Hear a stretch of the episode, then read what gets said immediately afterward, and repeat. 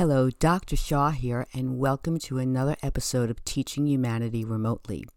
Last week when we spoke, I said that I was going to review several issues that children might need to see in a new way, as well as parents, such as discipline, consequences, any emotional issue that has a kind of reaction, how to deal with our reactions. But prior to doing that, I wanted to discuss something else, which is I have a saying, we are what we pay attention to. So as you might remember, I'm going through some medical issues, and the other day I was getting blood work, and it was very crowded, and the person who was taking my blood was a little cranky, and I said, oh, you're having a difficult morning? And she's like, yeah, some people are just so nasty and difficult. And I said, well, you know what? At the end of the day, when you think about all the people that you took blood from, I want you to remember me, because I'm not going to be nasty. I'm going to be really appreciative that you're getting my blood and you're doing such a good job and it's not going to hurt. I said, because we really are what we pay attention to. And the reason I'm bringing that up again is my brother asked me the other day if I felt like, why me? You know, why am I going through these medical issues? And I said, no, I never think that. And the reason I never ask the why question is because it's a place, from my perspective, where you have to feel like a victim.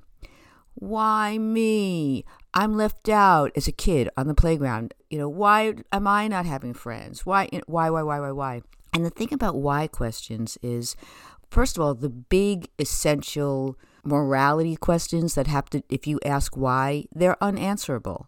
So it's not a place that's going to satisfy me.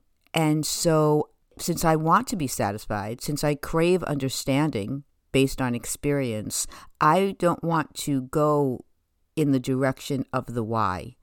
The big important questions can't be answered in the way that we're taught. They're not intellectually answerable. Something else is required. And that's really what I want to discuss briefly in this episode, which is that if we can teach our children to not always depend on their head to answer a question, sometimes what's needed is an intuitive sense of something, a sensation. That's why we have all of our senses. It's not always intellectual.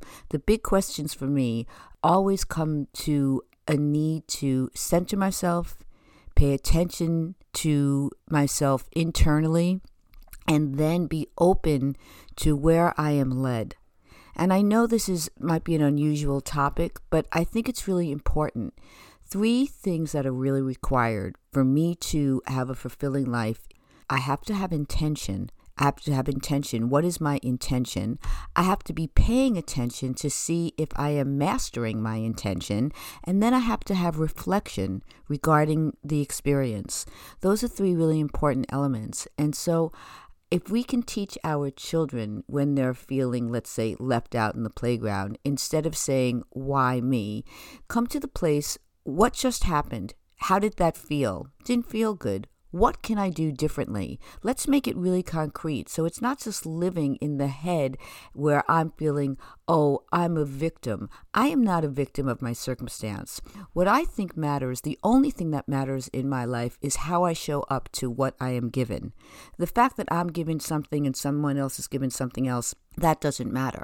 How do I show up? Am I the kind of person that I want to be? And I think that's what's most important. And if we can teach our children that, that's the foundation. And then everything else would be, oh, I'm having a consequence. Well, instead of saying, why am I having this consequence? Because I really know why I'm having a consequence in that situation. The question is, how can I benefit from this consequence? The consequence is needed because I stole something. I hit my brother. I did something wrong. I was disrespectful. What can I do differently to not react in that way? Because behavior equals need. So I need to be more concrete and not just be a victim of the situation, because when I'm a victim, I deny myself a learning lesson. If I say, why did I get this condition? If I said, why am I sick? What will that do for me? The fact is, I have a situation that needs to get healed. All my energy needs to go there. If I put any energy in the why, I'm going to be paralyzed.